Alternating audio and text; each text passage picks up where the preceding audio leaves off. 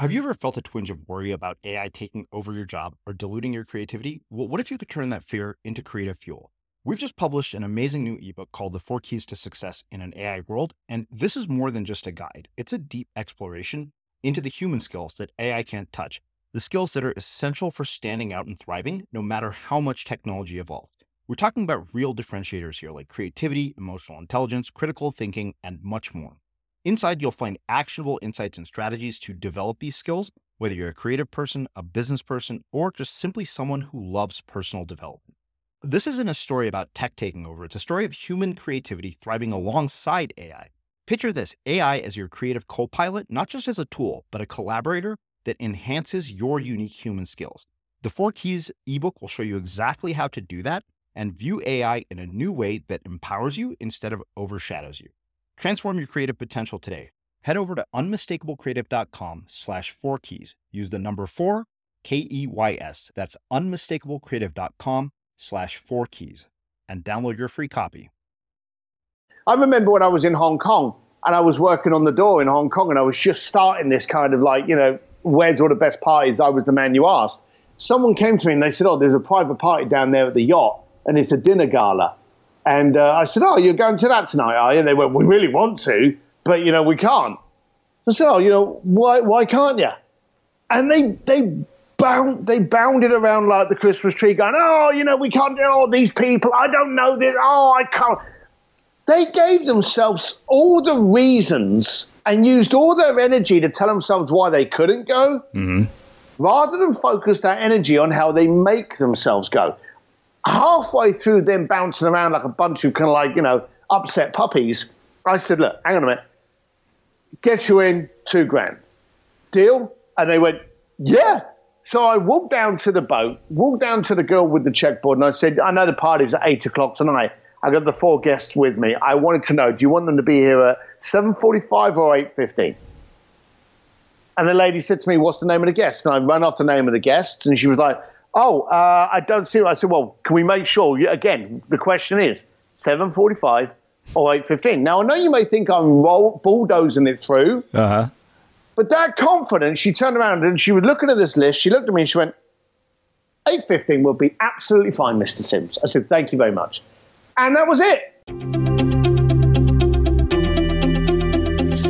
I'm Srini Rao, and this is the Unmistakable Creative Podcast, where you get a window into the stories and insights of the most innovative and creative minds who've started movements, built thriving businesses, written best selling books, and created insanely interesting art. For more, check out our 500 episode archive at unmistakablecreative.com.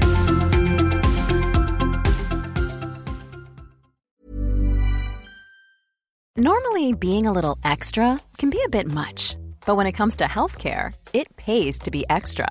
And United Healthcare makes it easy with Health Protector Guard fixed indemnity insurance plans. Underwritten by Golden Rule Insurance Company, they supplement your primary plan, helping you manage out of pocket costs without the usual requirements and restrictions like deductibles and enrollment periods. So when it comes to covering your medical bills, you can feel good about being a little extra. Visit uhone.com to find the Health Protector Guard plan for you. Hey there, it's Michele Norris. I'm host of a podcast called Your Mama's Kitchen. When I travel, I'm usually looking for a way to find a taste of home when I'm not at home. And one of the things I love to do when I am at home is entertain. And Airbnb allows me to do that. When I was in California recently, I rented a house that had a great kitchen. And when we were sitting around the table, we we're all thinking, we're in someone else's house. Someone could be in all of our homes as well. If you have a home, but you're not always at home, you have an Airbnb. Your home might be worth more than you think. Find out how much at airbnb.com/slash host. Burrow's furniture is built for the way you live. From ensuring easy assembly and disassembly to honoring highly requested new colors for their award-winning seating, they always have their customers in mind. Their modular seating is made out of durable materials to last and grow with you. And with Burrow, you always get fast, free shipping. Get up to 60% off during Burrow's Memorial Day sale at burrow.com slash ACAST. That's burrow.com slash ACAST. burrow.com slash ACAST.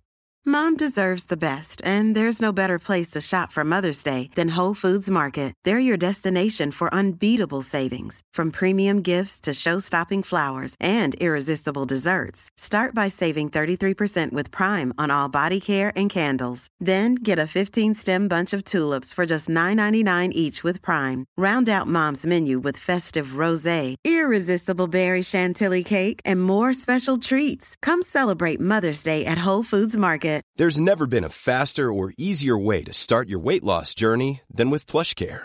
PlushCare accepts most insurance plans and gives you online access to board-certified physicians who can prescribe FDA-approved weight loss medications like Wegovy and Zepbound for those who qualify. Take charge of your health and speak with a board-certified physician about a weight loss plan that's right for you. Get started today at plushcare.com slash weight loss. That's plushcare.com slash weight loss. plushcare.com slash weight loss. As creators, we're always on the move. Whether it's a live podcast event, a pop-up shop, or a workshop, we're constantly interacting with community, and that's where Tap to Pay on iPhone and Stripe comes in. Imagine this. You're at a live event, a listener loves your merch, or a participant wants to sign up for your course on the spot. With Tap to Pay on iPhone and Stripe, you can accept their payments right there and then, right from your iPhone so there's no extra hardware or no delays. Total game changer. It's not just for creators, any business owner can do this. It's about making transactions smoother and much more personal, growing your business in your way. We've been using Stripe for our products and courses for a long time, and now with Tap to Pay on iPhone, you can take your business to the next level too. So visit stripe.com slash tap iPhone to learn more. Remember, folks, with Tap to Pay on iPhone and Stripe, your business is always at your fingertips. Steve, welcome to the Unmistakable Creative. Thanks so much for taking the time to join us. I'm thrilled to be here. Thank you. Well, it is really cool to have you here because you're back here for a second time, and uh, this time you're back because you have a new book out called "Bluefishing: The Art of Making Things Happen," which uh, I, you know, as we were talking about here uh, just before we hit record, I, I, managed to sit down and read in uh, just about one sitting. But before we get into all of the ideas in the book and the things that really stood out to me, I want to start by asking you, what did your parents do for a living, and what impact did that end up having on the choices that you have made with your life and your career? by far one of the best questions I've ever been asked. And uh, not blowing smoke, and you know I've done tons of interviews. So anyone else that's interviewed me, you know, pay attention. That was a good question. Um, my parents, my mum worked as uh, behind the till of a little village post office, and my dad was a construction worker and would basically bring on board. He had his own construction firm, which consisted of basically me, him, and my mum.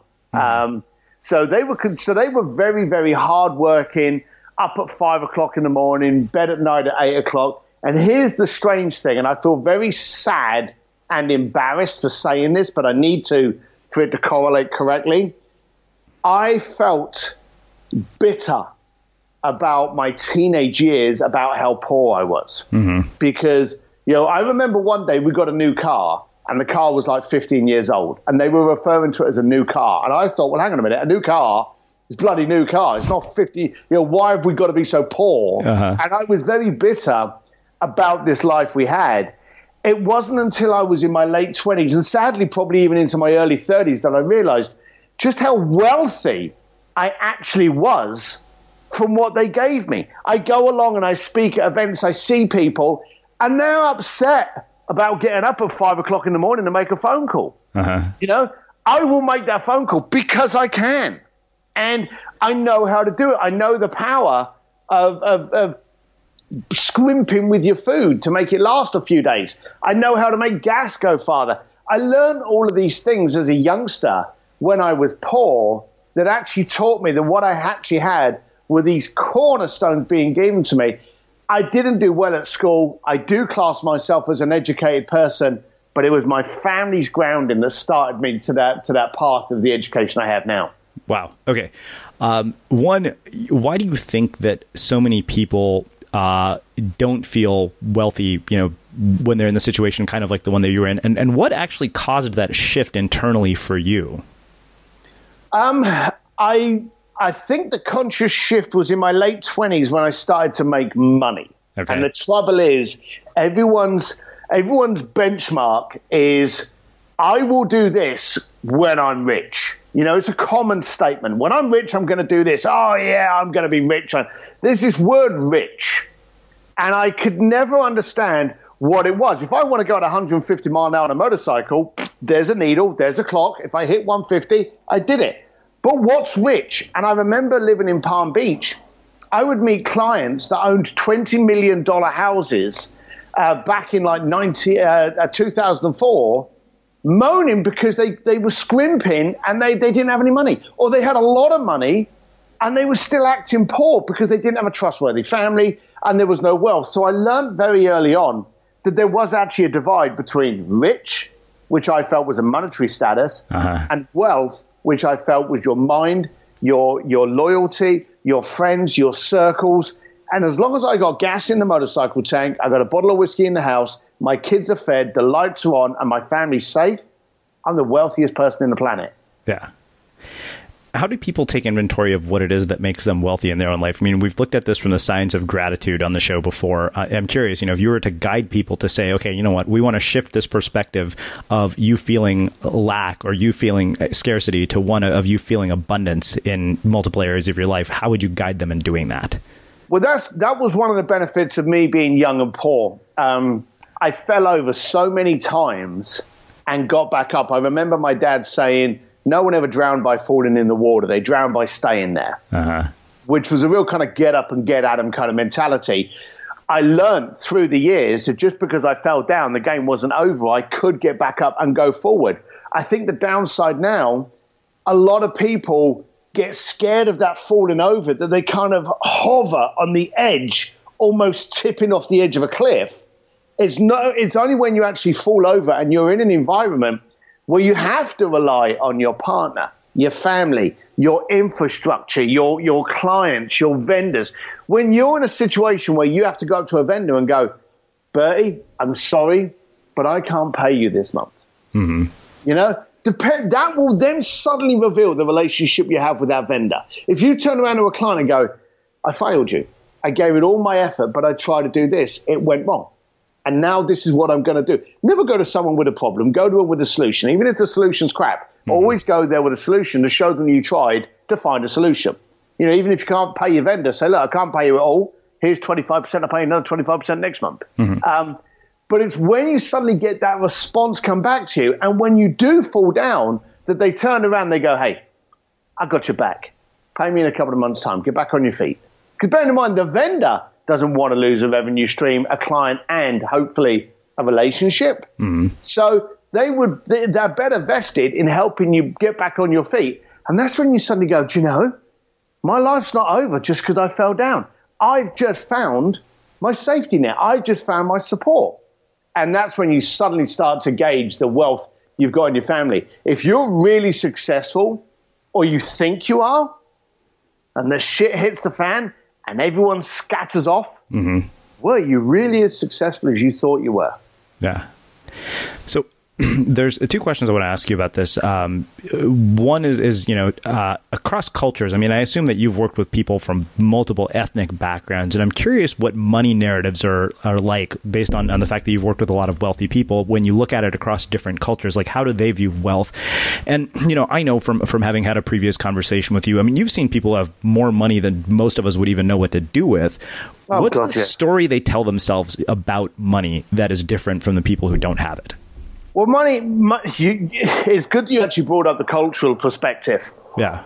There's a lot of different cultures that view money very, very different. There's actually a religion I think you may have heard of called Calvinism, uh-huh. which is all centered around, you know, the more money you have, the closer to God you are. Uh-huh. So uh, that's uh, from Switzerland. So there's a lot of different cultures and references to, to money.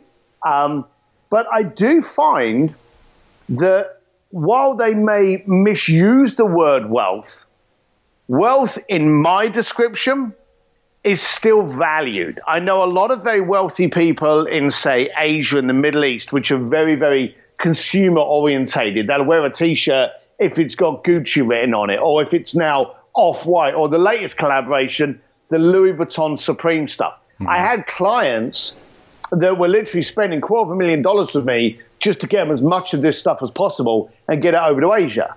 Um, now, but when you meet them, while they like to do all of this, at the end of the day, they want to make sure that their family's safe. Now, there's there's there's the eyeballs, there's what they want everyone else to see them, and the perspective that they have to keep up, the perception they have to keep up. But inwards, the wealth is still your family, and I think, I think that's got stronger and maybe come to the surface since 97, 9 11, 2007, and even now. Mm-hmm. We're seeing so many horrible things going on in the world. You hug your family closer.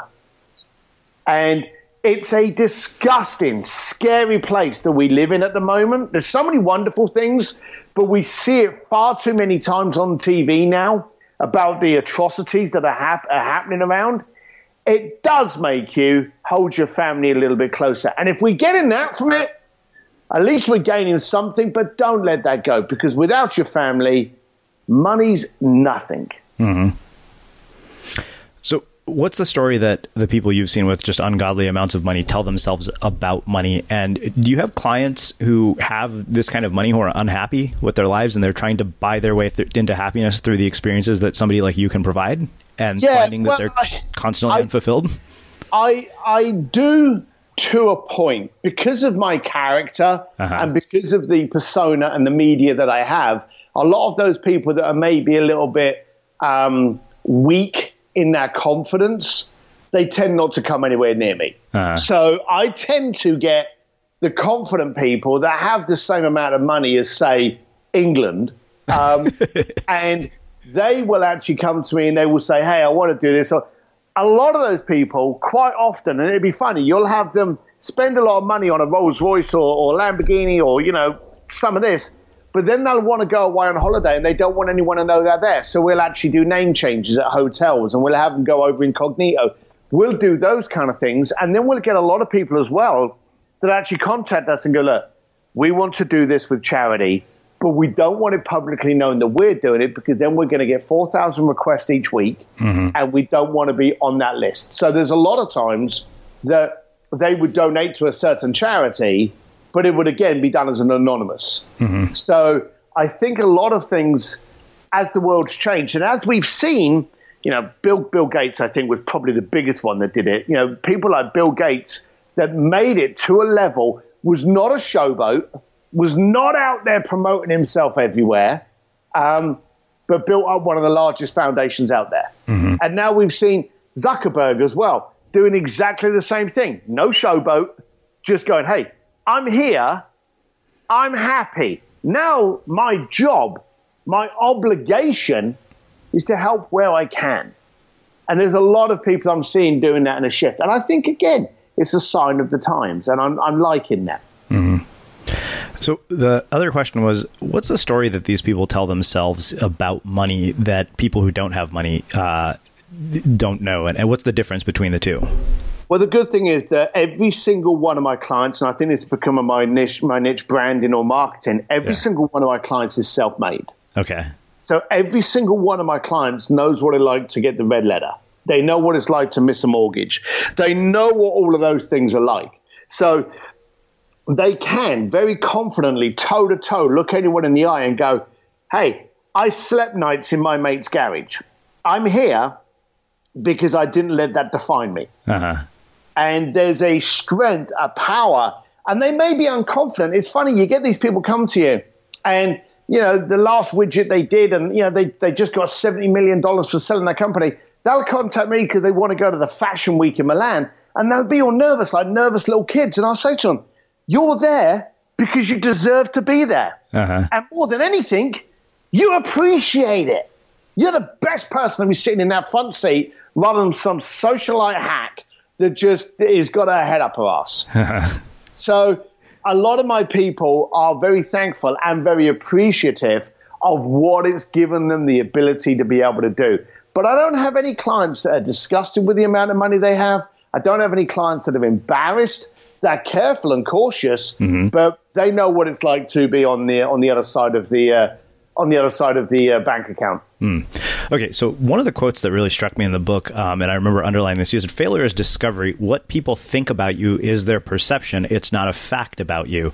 So, two questions come from that. One, how do you manage the perception? Because so often, I think when we fail in some way, whether it's getting fired from a job, whether it's somebody not you know responding to us the way that we want them to even though we, we you know we can read something like Don Miguel's you know four agreements that tells us not to take things personally.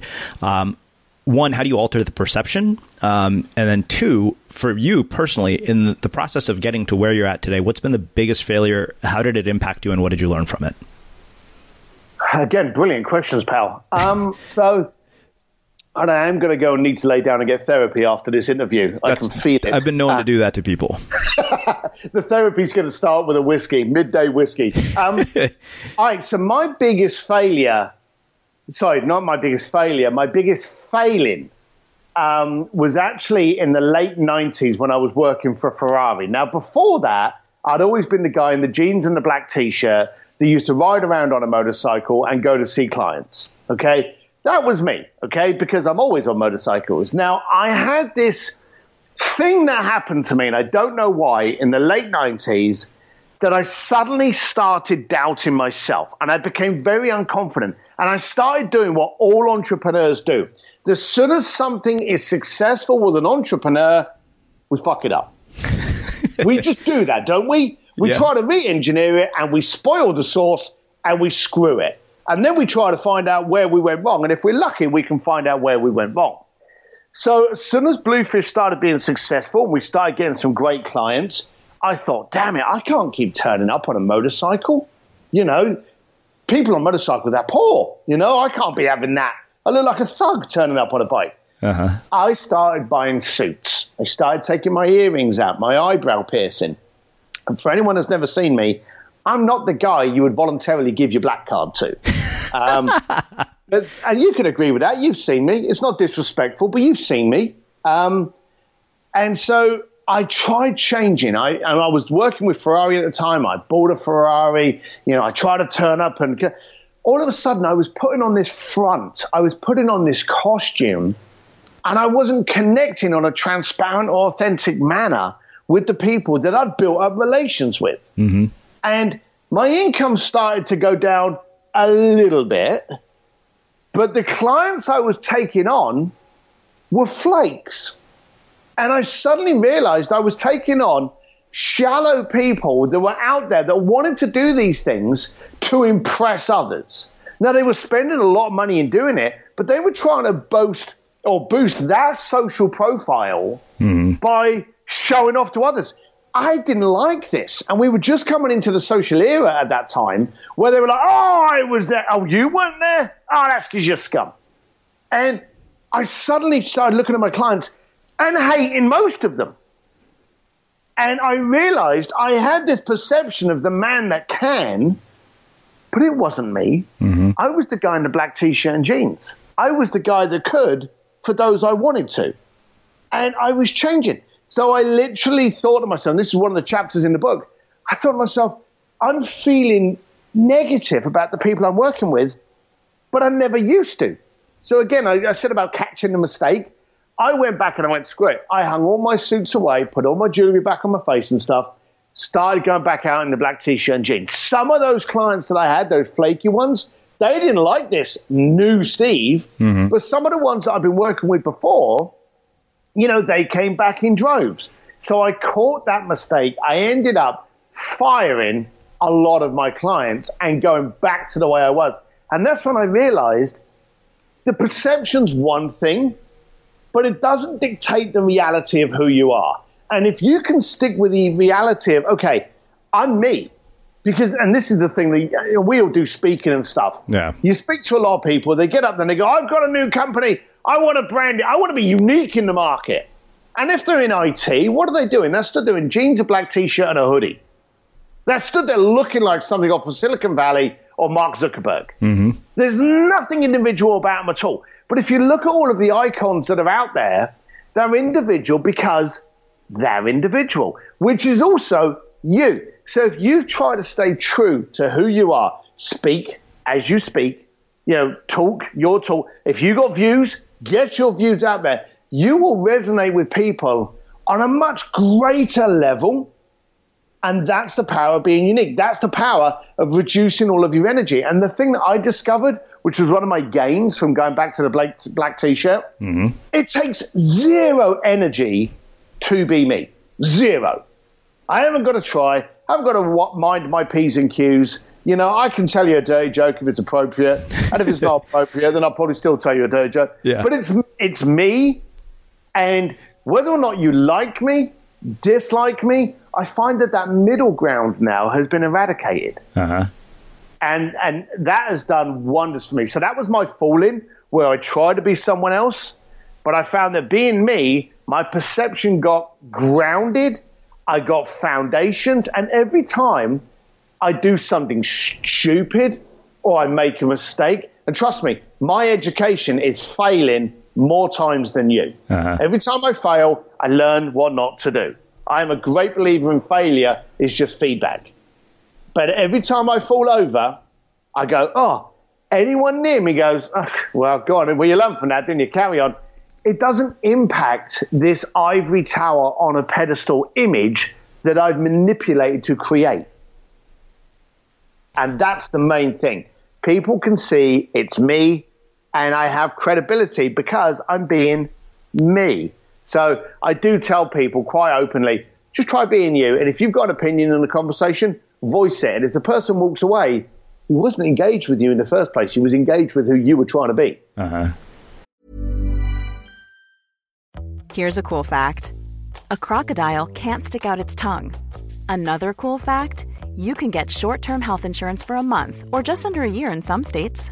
United Healthcare short term insurance plans are designed for people who are between jobs, coming off their parents' plan, or turning a side hustle into a full time gig. Underwritten by Golden Rule Insurance Company, they offer flexible, budget friendly coverage with access to a nationwide network of doctors and hospitals. Get more cool facts about United Healthcare short term plans at uhone.com. Hey, I'm Ryan Reynolds. Recently, I asked Mint Mobile's legal team if big wireless companies are allowed to raise prices due to inflation. They said yes. And then when I asked if raising prices technically violates those onerous two year contracts, they said, What the f are you talking about, you insane Hollywood ass?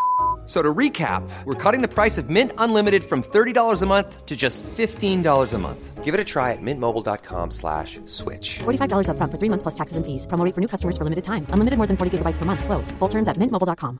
There's never been a faster or easier way to start your weight loss journey than with PlushCare.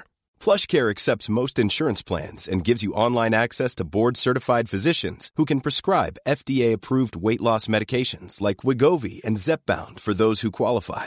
Take charge of your health and speak with a board-certified physician about a weight loss plan that's right for you. Get started today at plushcare.com slash weight loss. That's plushcare.com slash weight loss. plushcare.com slash weight loss. Many of us have those stubborn pounds that seem impossible to lose, no matter how good we eat or how hard we work out. My solution is PlushCare. PlushCare is a leading telehealth provider with doctors who are there for you day and night to partner with you in your weight loss journey. They can prescribe FDA-approved weight loss medications like Wegovy and Zepbound for those who qualify. Plus, they accept most insurance plans. To get started, visit plushcare.com slash weight loss. That's plushcare.com slash weight loss. Even when we're on a budget, we still deserve nice things.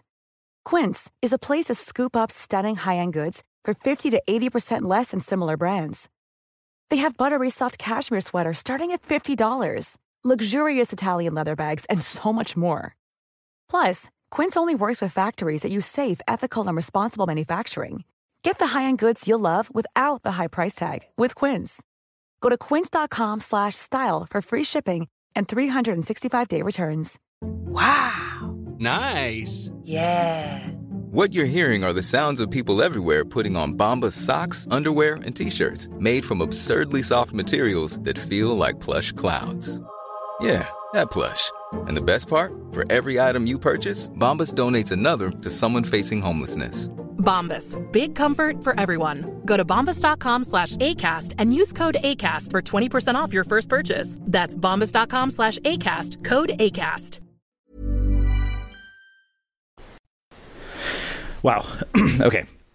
Um, I think the you know, and this probably is a, is a, question I'm sure that comes up in some form or another uh, based on the work that you do. So, one of the the things that you brought up is getting into a why couldn't it be mentality, right? Because you make yeah. these just miraculous things happen for people, and I think that often the perception of what you do is, okay, these are the kinds of things, like you said, that I'm not going to be able to make happen until I'm rich or famous or, or you know have uh, ungodly amounts of money or, or something or status.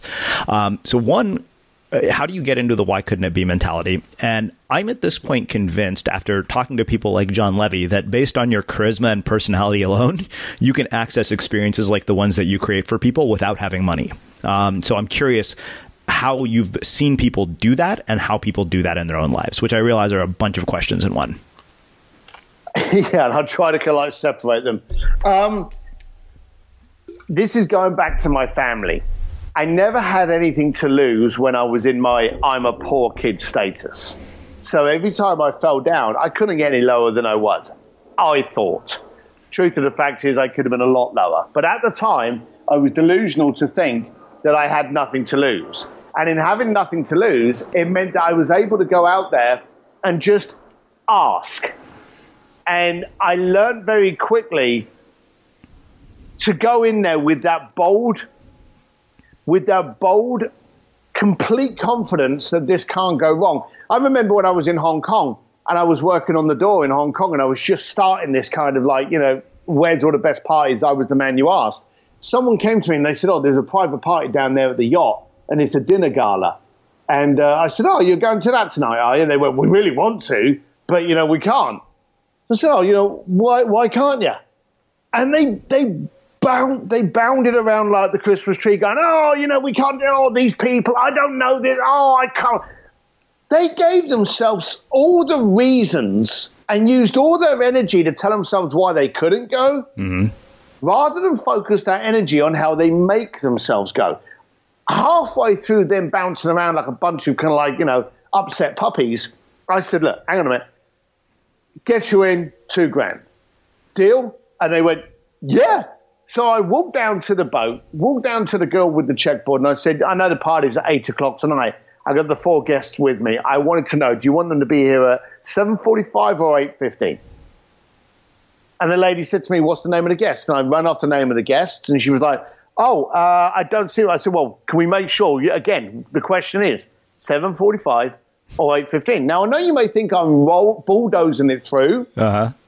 But that confidence, she turned around and she was looking at this list. She looked at me and she went, 8.15 will be absolutely fine, Mr. Sims. I said, thank you very much. And that was it. and I then another study, and you can play this game yourself, anyone listening. Yeah. You go somewhere and there's a lineup outside the club, line up outside the restaurant, mm. line up outside a store, sadly, nowadays. Okay? Yeah. You get to the front of that store You've got a heartbeat of a decision to you make. Do you walk through the front door or do you walk to the back of the line? Mm-hmm. I'm amazed at how many people walk to the back of the line. They optionally put themselves in that lineup. Yeah. And if you walk up to the front door and say, hey, how you doing? And just go to walk in, I'm stunned how nine times out of ten, they just open up the door and let you in. I, I know it's funny, but when you're next stood in line, when you're one of those sheep that decides this is where I should stand, you look at the people that just walk up and stroll straight to the front door. Uh-huh. Now, they may have tucked the doorman 20 bucks or they may do something like that. But the bottom line is, you're now stood outside still for another 45 minutes and they've just cruised in. Uh-huh. And I've always been mesmerized. I think that's part of my, my Irish mentality. I've always been mesmerized at how people will actually voluntarily put themselves in a pack to follow someone. And wow. that's what the whole lineup is. So that lesson was taught to me when I was a kid. I was very uneducated. I couldn't see how this could fail. Now I've got older and, and a sight more educated on the planet and how things work. I can't understand why people optionally do it. It's like the king's clothes, or I think you call it the emperor's clothes over here, mm. the old fable about the naked emperor. Um, so you've really got to go forward in with two things. One, complete and utter confidence. That's mm. key one. Yeah. Two, utter transparency in the message that you're conveying. And I that if we don't do any more speaking, that is the key. That's my secret sauce. When hmm. I go to the Vatican and I need something from the Vatican, when I go to the Pentagon, when I go to a celebrity, when I go to an A list, when I go to anyone, I am utterly transparent, not authentic.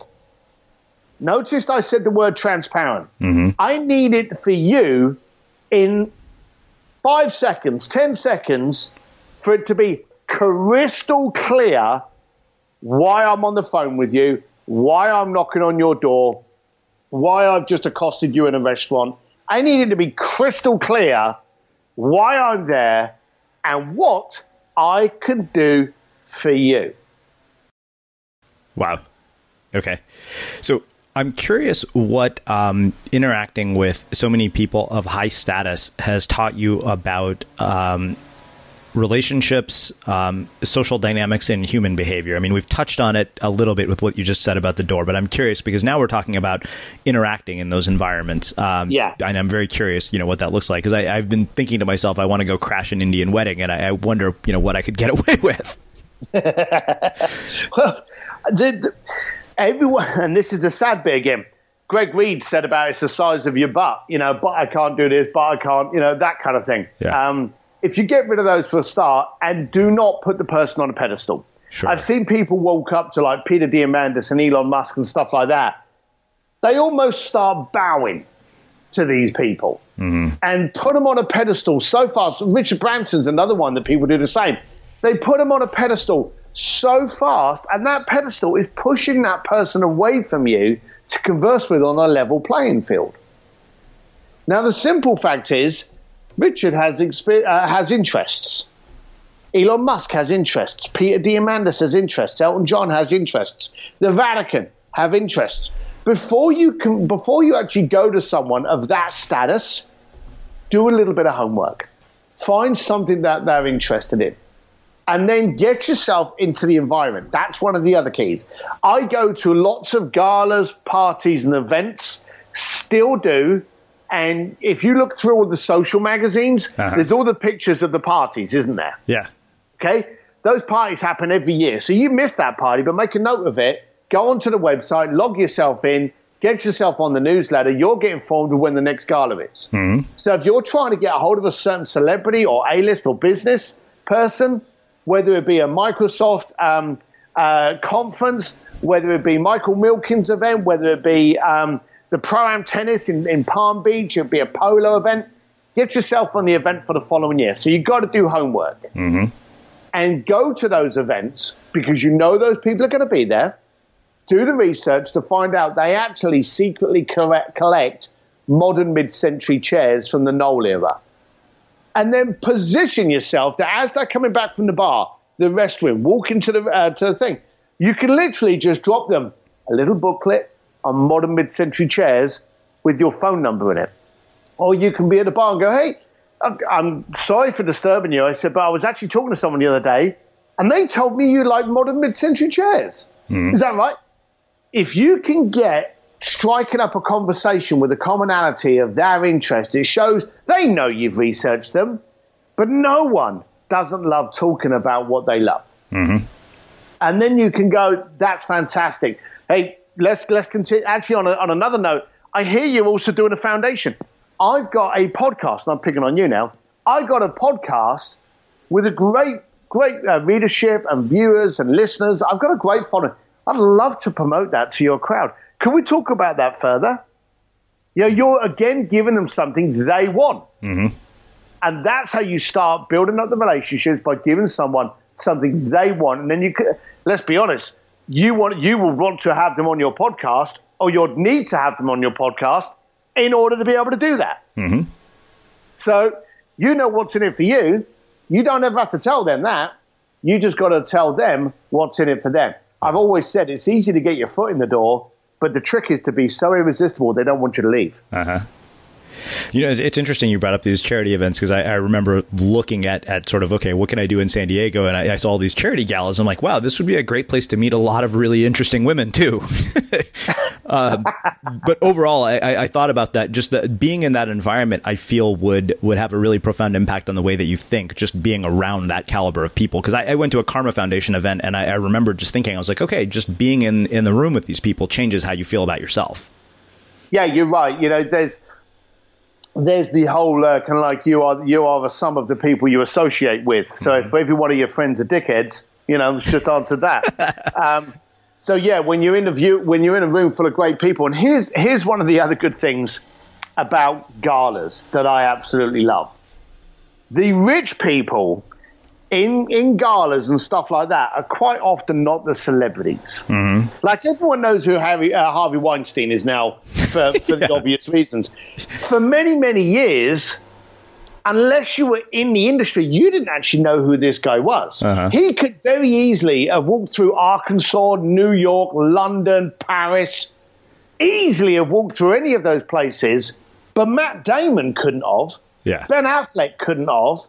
You know. Um, those people could not have done that, but he could, yet he was 20 times richer. So when you go to these galas, a lot of people don't realize that the, the, the big money is not in the faces you know. So you could be talking to someone uh-huh. and then discover that they actually rep, they're associated, they're related, they're married to someone you want to talk to. So quite often, the best route to get to someone is to get to them through either a friend, a relationship, significant other, something like that.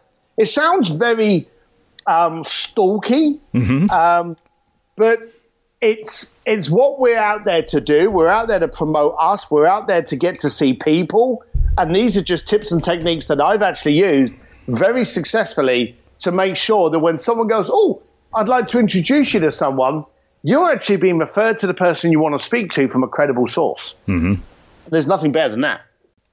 Yeah, no doubt. Um, so, a couple other questions that come from this. Um, one, what's the most challenging experience that you've had to make happen for a client, and what did you learn from it? Most challenging experience. Um, they're all challenging. I am that entrepreneur that likes to uh, get into stuff. What's the wackiest one then, like the most out there that you've had requested? Well, I can give you the most. Do you know I can give you that one in a heartbeat? I've never got to think about that. okay. It's one of the only ones that we ever declined. Okay. Okay.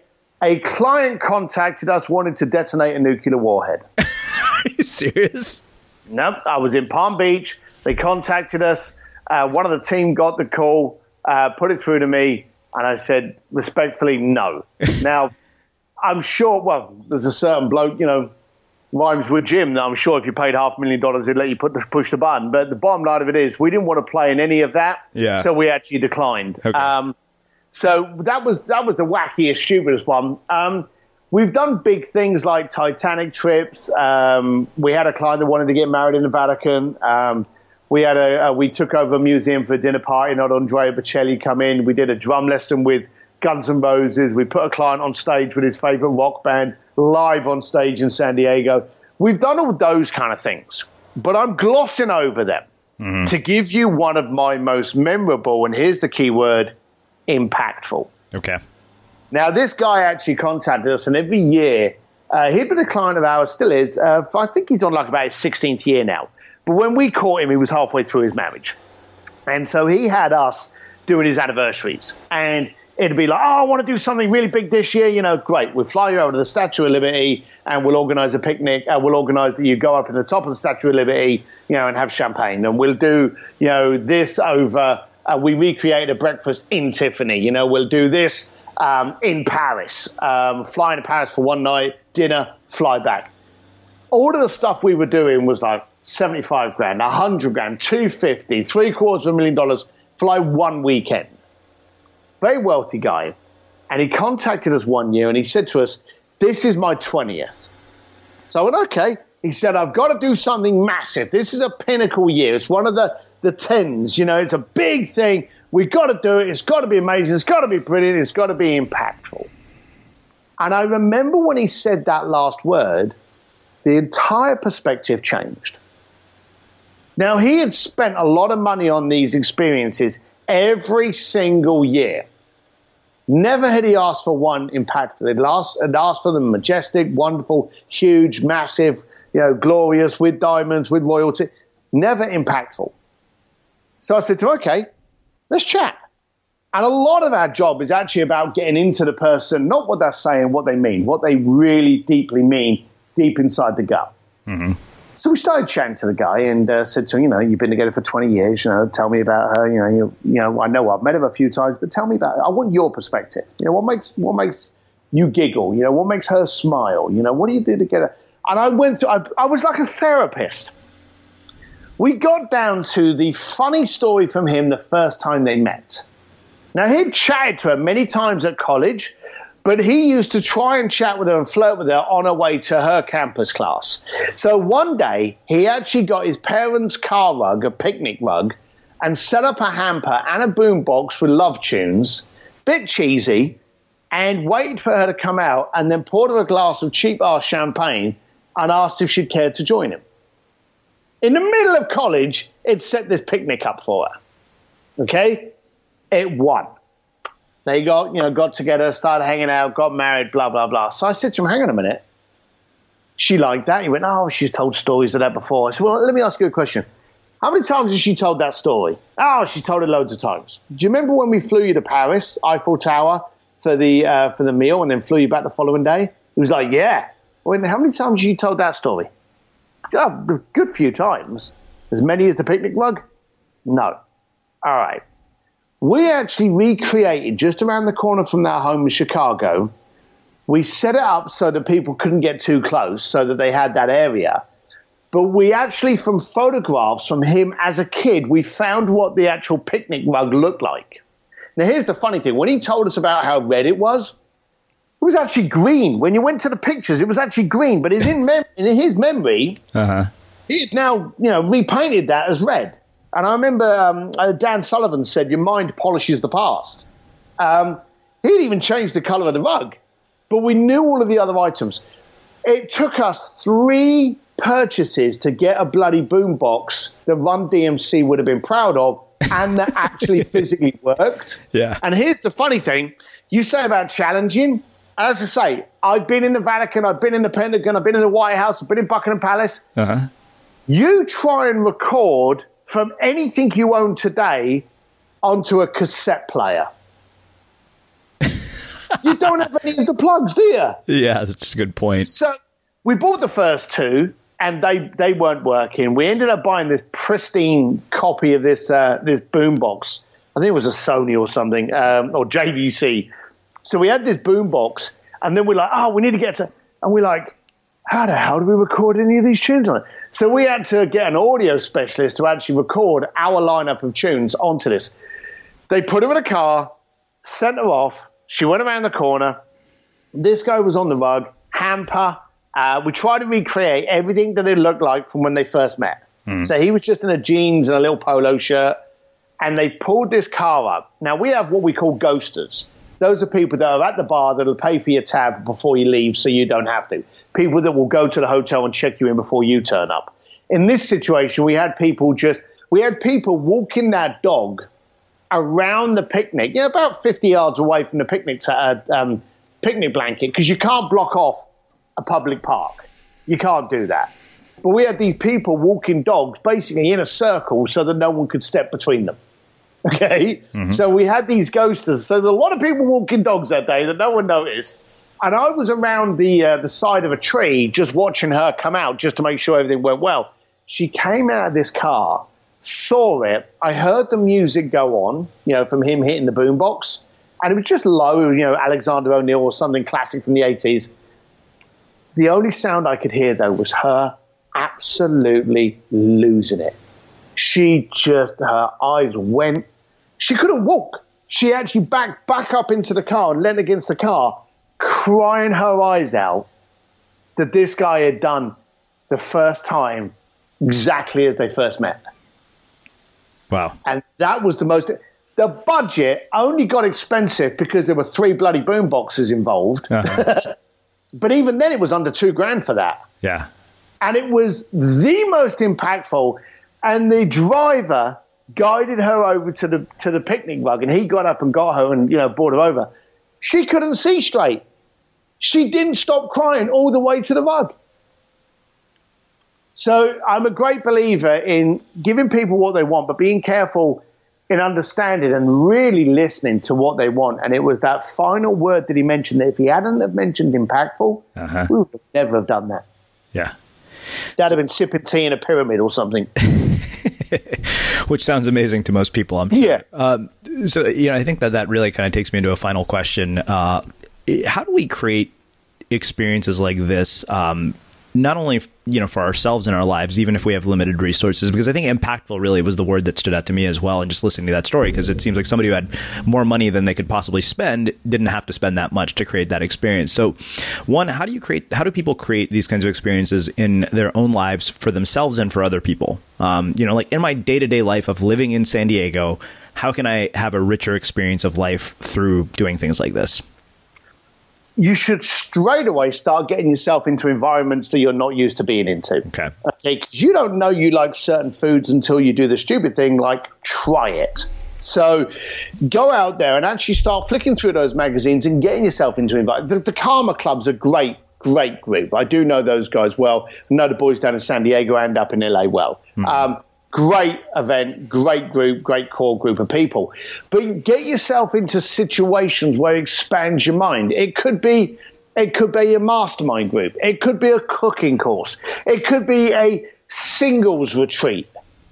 But unless you actually play, then you can't win. Hmm. And so you've got to start by just enriching your education. I'm a great believer that we should have just get rid of schools. And I know everyone's going out there going, yeah, twat, how can you get rid of schools? Just imagine if tomorrow all schools closed for the next 10 years. We would have to focus on how to educate our kids. Now, I know for me personally, I don't bloody want them home every day. I like that piece. um, and there's probably a lot of people out there thinking the same. Yeah. But I guarantee you, you'll come up with better ideas of how to educate them. And homeschooling, homeschooling was something that you did if you lived out in the middle of the freaking boonies, and that's what you did as a result because you couldn't get them to school. Now, so many people are choosing homeschooling because it gives them a richer experience. And I think you've got to realize that just because you left school, it doesn't mean your education stopped. Get into environments, get into clubs, get into um, uh, arenas, get into environments. You know, start um, helping out at the local, uh, you know, pet adoption place. Start helping out at the local kids school. Grow what you can see, feel, breathe, and smell, and expand your horizons. Because you can never, you go and do that for a day, you will never be the same person again. Wow. Amazing. Okay, so one final question for you, which uh, I know you have heard me ask before, um, and it's how we finish all of our interviews at the Unmistakable Creative. What do you think it is that makes somebody or something unmistakable? Details. I think it, I think it's the attention to detail. You turn, just giving you a warning if anyone turns up to me. If you're wearing brown shoes and a black belt, I don't want to talk to you. You know, so I, I know it sounds stupid, but if you if you try to write something down, you've got a pen that's chewed at the top. Yeah, basically, if you can't pay attention to the details, then you can't pay attention to me. Ah, wow. Amazing. Um, where can people find out more about you, your work, uh, and the book? So, Bluefishing, the art of making things happen, is on Amazon, Barnes and Noble, all the usual suspects. You can go to stevedsims.com. That's S I M S, stevedsims.com. And if you want to hear about Bluefish or Taste of Blue, which is the new iPhone membership, just head over to thebluefish.com. Awesome. And for everybody listening, we will wrap the show with that. Thank you for listening to this episode of the Unmistakable Creative Podcast. While you were listening, were there any moments you found fascinating, inspiring, instructive, maybe even heartwarming? Can you think of anyone, a friend or a family member who would appreciate this moment? If so, take a second and share today's episode with that one person because good ideas and messages are meant to be shared. A lot can happen in three years, like a chatbot may be your new best friend. But what won't change? Needing health insurance. UnitedHealthcare Tri Term Medical Plans, underwritten by Golden Rule Insurance Company, offer flexible, budget friendly coverage that lasts nearly three years in some states. Learn more at uhone.com. Imagine the softest sheets you've ever felt. Now imagine them getting even softer over time. That's what you'll feel with Boll and Branch's organic cotton sheets. In a recent customer survey, 96% replied that Boll and Branch sheets get softer with every wash. Start getting your best night's sleep in these sheets that get softer and softer for years to come. Try their sheets with a 30-night guarantee. Plus, get 15% off your first order at bollandbranch.com. Code BUTTERY. Exclusions apply. See site for details. Planning for your next trip? Elevate your travel style with Quince. Quince has all the jet setting essentials you'll want for your next getaway, like European linen, premium luggage options, buttery soft Italian leather bags, and so much more. And is all priced at 50 to 80% less than similar brands. Plus, Quince only works with factories that use safe and ethical manufacturing practices. Pack your bags with high-quality essentials you'll be wearing for vacations to come with Quince. Go to quince.com/pack for free shipping and 365-day returns. Hey, it's Paige DeSorbo from Giggly Squad. High quality fashion without the price tag. Say hello to Quince. I'm snagging high-end essentials like cozy cashmere sweaters, sleek leather jackets, fine jewelry, and so much more. With Quince being 50 to 80% less than similar brands. And they partner with factories that prioritize safe, ethical, and responsible manufacturing. I love that. Luxury quality within reach. Go to quince.com slash style to get free shipping and 365 day returns on your next order. Quince.com slash style.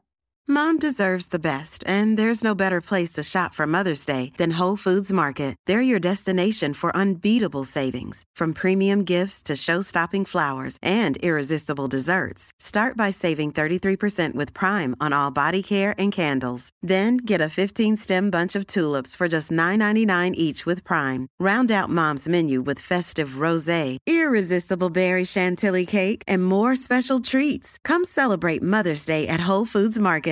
Imagine the softest sheets you've ever felt. Now imagine them getting even softer over time. That's what you'll feel with Boll and Branch's organic cotton sheets. In a recent customer survey, 96% replied that Boll and Branch sheets get softer with every wash. Start getting your best night's sleep in these sheets that get softer and softer for years to come. Try their sheets with a 30-night guarantee. Plus, get 15% off your first order at bollandbranch.com. Code BUTTERY. Exclusions apply. See site for details. Have you ever felt a twinge of worry about AI taking over your job or diluting your creativity? Well, what if you could turn that fear into creative fuel? We've just published an amazing new ebook called The Four Keys to Success in an AI World. And this is more than just a guide, it's a deep exploration into the human skills that AI can't touch, the skills that are essential for standing out and thriving, no matter how much technology evolves. We're talking about real differentiators here like creativity, emotional intelligence, critical thinking, and much more. Inside, you'll find actionable insights and strategies to develop these skills, whether you're a creative person, a business person, or just simply someone who loves personal development. This isn't a story about tech taking over, it's a story of human creativity thriving alongside AI. Picture this AI as your creative co pilot, not just as a tool, but a collaborator that enhances your unique human skills. The Four Keys ebook will show you exactly how to do that and view AI in a new way that empowers you instead of overshadows you. Transform your creative potential today. Head over to unmistakablecreative.com slash four keys. Use the number four, K E Y S. That's unmistakablecreative.com slash four keys and download your free copy.